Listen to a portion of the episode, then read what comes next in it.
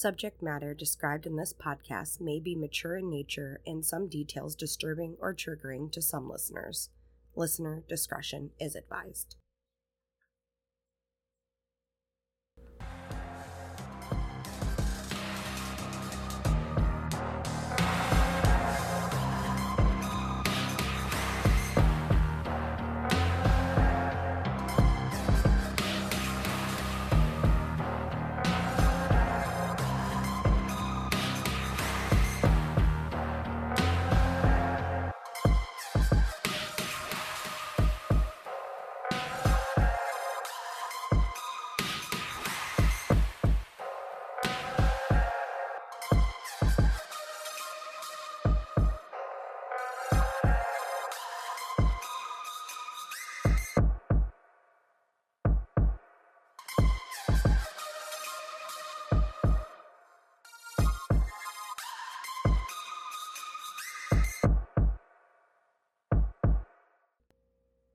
Hey everyone, I'm your host Britt, and welcome to the Poisonous Minds podcast. If you enjoy stories of true crime, unsolved mysteries, and the unknown, then you came to the right place. Luckily for you, I will be retelling you stories of all of these things. So grab yourself a seat and let's hit this shit show. In today's episode, I will be covering the brutal murders of two sisters, Sharon Pope DeJesus and Lillian Pope in East Gary, Indiana, which is now known as Lake Station. Sharon K. Pope was born January 15, 1953, and Lillian May Pope, born June 22, 1955, were two of 12 children born to a Marilyn and Donald Pope. It was said by sources that the parents were very abusive and most of the children were either put into foster care or taken by family members. Some siblings have limited memory, if at all, of one another since they were too young to remember some of their names. By December 1973, Sharon was 20 years old, married, and had two sons. However, she was at that time estranged from her husband and had 30% custody of her two sons. Sharon was also six months pregnant with their third child, but Sharon lived in nearby Gary, Indiana with relatives. She worked at Calvin's Drive In on Dunes Highway in Miller at the time. Her sister, Lillian Pope, was 18 years old and lived in Portage, Indiana. She worked for the 1220 Bowl just down the street from her sister. Lillian Pope was also about eight to nine months pregnant. She was definitely considered full term with her first child. By all accounts from friends and coworkers at the time, the two women had a very active social life.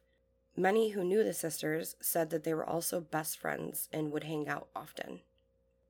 One cold December night, Lillian met her older sister Sharon at Calvin's Drive In waiting for her to get off of work so that the two could go to 1220 Bowl, where Lillian had work, to go have some fun. The two were last seen arm in arm walking down Dunes Highway towards 1220 Bowl, which was well within walking distance. There are no further accounts that the pair ever arrived to their destination. On December 13th, 1973, a city worker was doing his checks of the sewer lift station on Clay Street. The area was known to be widely used for illegal dumping sites. He was on the northwest edge of the field, which is pretty dense with forest and land. Well, the city worker was doing his checks and he saw the two lifeless bodies of the sisters. Both women were found laying side by side on the gravel, fully clothed in their red hooded jackets, blue jeans, and black boots. Sharon was in a fetal position, while Lillian was laid face down in the gravel stretched out. Sharon had been so badly beaten in the face and the head that the police said she would not have been recognizable. And that isn't even what killed this poor 20 year old mother. Her cause of death was a single gunshot blast to the back of the head. Lillian's cause of death was as well a single gunshot blast to the back of the head. The purse of one of the women was found containing money as well as several spent 410 gauge shotgun shells. There were no signs of sexual assault. Officers on scene were able to come to the conclusion that due to the extent of their injuries that the murder had not taken place in the location that they had been placed after they were shot. There's limited information on what attempts that were made to save the babies, but unfortunately they did pass away. Now, I'm no professional by any means, but this to me is something sinister. Someone with a score to settle who is evil at its core. We all know these people, the ones I speak of. The shiver up your spine, the monster in your closet, the shadows under our beds, wearing the faces of fathers, mothers, brothers, uncles, and so on. Someone always knows something, and that is why I feel my venture into true crime podcasting is important. To keep cases like this alive, for the family to know that people do care. No matter if the case happened before my time, it is still tragic, especially the fact that every article you can find on this case only really mentions the sisters were slain and that they were pregnant. Not the fucking fact that it's literally a quadruple homicide. Four people died that cold winter day in my book. Indiana was going through some shit at this time because the crime scene was covered by multiple police departments. Some mentioned in the case file Chicago, the Pope Sisters episode, were East Gary, Hobart, and Gary Police Department, and the case still ran dry. Police had interviewed friends, boyfriends, or people they had dated, co-workers, and others, but nothing stood out to the officers to name anyone as a person of interest. Now listen, I know what you're probably thinking. Britt, we don't want to be all true crime typical and say the husband did it. But what about the husband, Britt?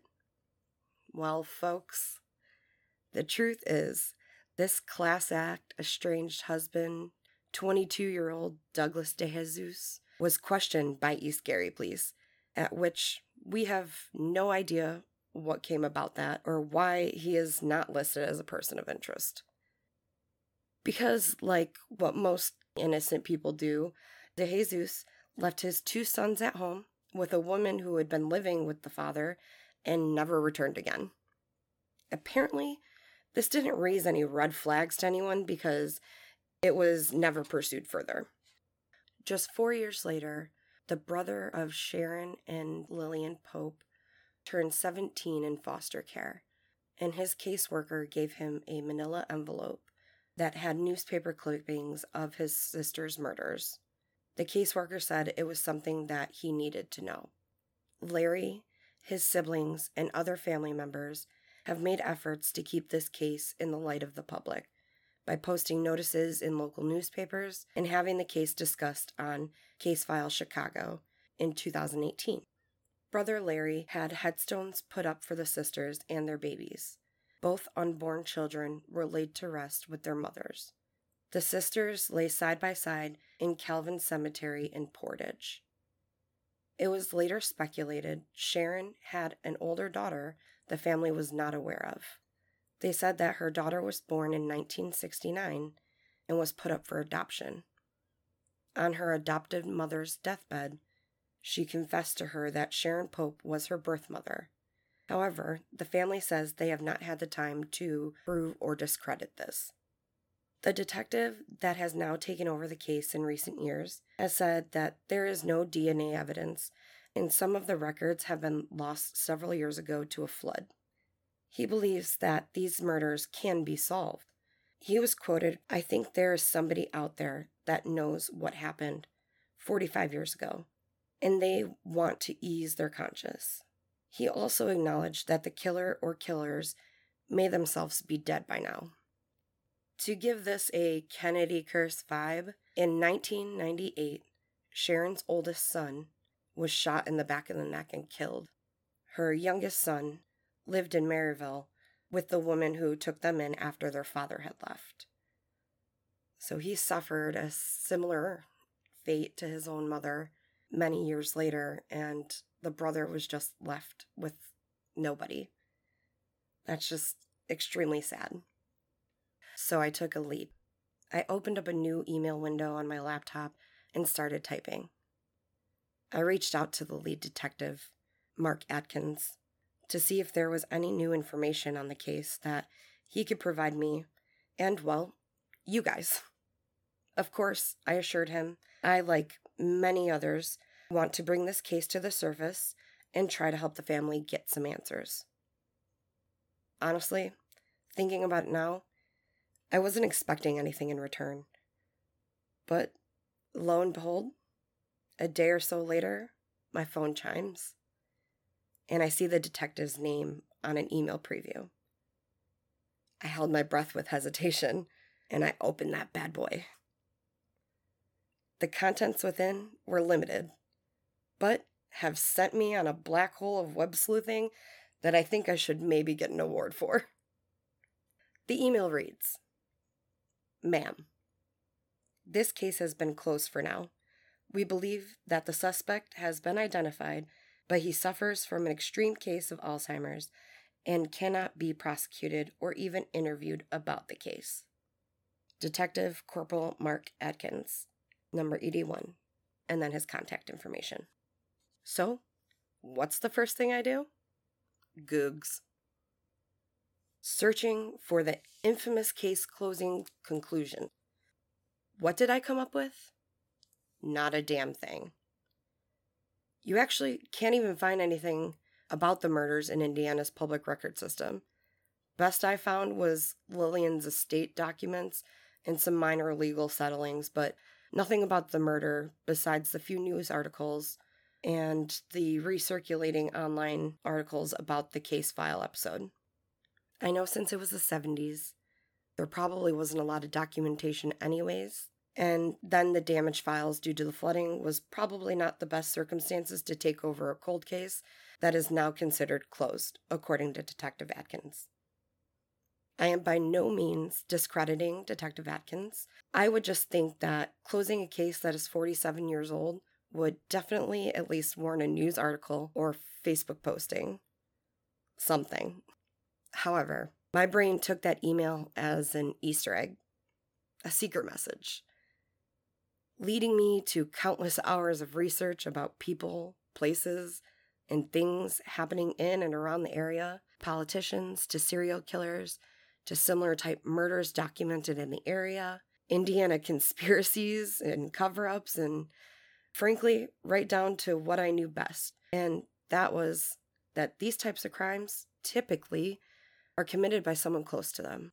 I don't want to mention any names for the sake of falsely accusing anyone, but I will say you can find some of these things too.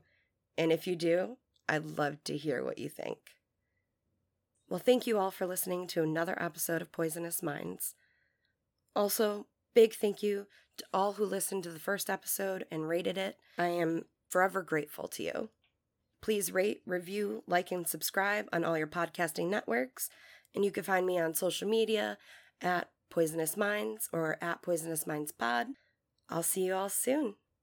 Bye. Poisonous Minds podcast is written, produced, and composed by myself, Brittany Mejias.